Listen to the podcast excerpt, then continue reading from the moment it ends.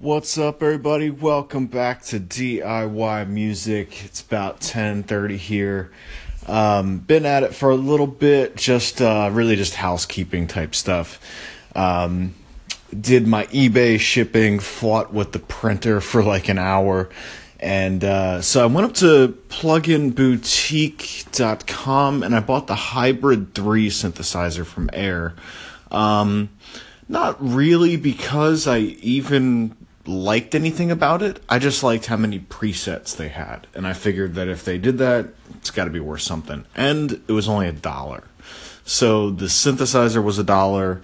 And then I got like five or six expansion packs and that for like a buck a piece and that I haven't installed yet. I'm basically just doing a lot of maintenance on the computer in terms of just storage space. Um, it I got the warning that it was, you know, full of storage space, and I still haven't upgraded to High Sierra, or I haven't. I, I also haven't upgraded up to the latest version of Pro Tools. So first, I'm trying to get all the junk off my computer. Um, you know, just like zip files that I ex, you know, that I opened up and just left sitting there, and some of them were like eight gigs or something. So just trying to get rid of all the junk. And uh, so I'll let you know how the hybrid goes. But if y'all want to roll the dice, you know, it was like eight bucks or something. Um, I got the Hybrid 3 synthesizer in a different bundle though because it was, um, you know, still the same price. And it came with like a mid side panner, which I'm very much interested in that world now because um, I don't really know that much about it. So a lot of little, uh, very niche mixing plugins that came with the bundle that I'll just have to kind of try or at the very least just like remember that they exist. So if i'm coming up against a problem then i'll know like oh i've got a tool to to take care of that. So um last night as i was making beats i you know my my mind wanders because you're in a creative space and that's kind of your job is to have your mind wander.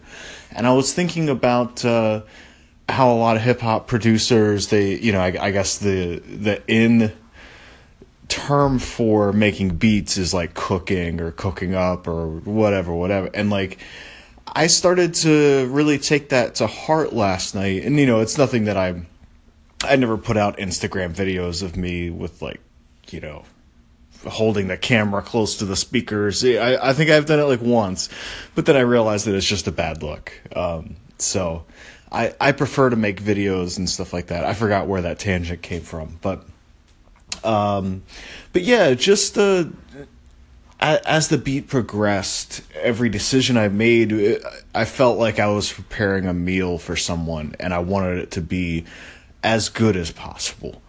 And um, a, a, lot of that for me comes in the form of uh, groove, mostly around the kick and snare. I end up just getting obsessed with the kick and like how it creates a groove where if if you look at it it's so simple you know like the kick placement but every kick is there for a reason. So i'll just like stare at the kick drums and be like okay so like what does this additional kick drum does like it provides a little bit more movement. Do i need movement here or is there another spot in the same four bars that could use a little bit more help? And that also changes too. It's it's really just feel.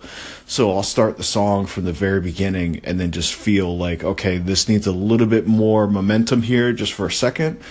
Then add another kick drum and then start over. See like how does that kick drum sound in comparison to everything that's happened before like it it gets meticulous but then you know if if you're writing something that you want to to stand the test of time I I think that you have to spend that much time. Like, yeah, you can knock out like five garbage beats. Like, I I, I call them push ups a while back. I only did five, but I would do it, you know, like a you know five minute beat tops of just you know I had everything loaded up in a, in a template and um, you know I never did anything with it. Just you know I I still might, but um, yeah. So like that's how quickly like you can make something, but I think that there's a difference when you're trying to make something special is where I don't necessarily mind spending, you know, two, three days touching things up here and there. Cause it's, it's like a painting.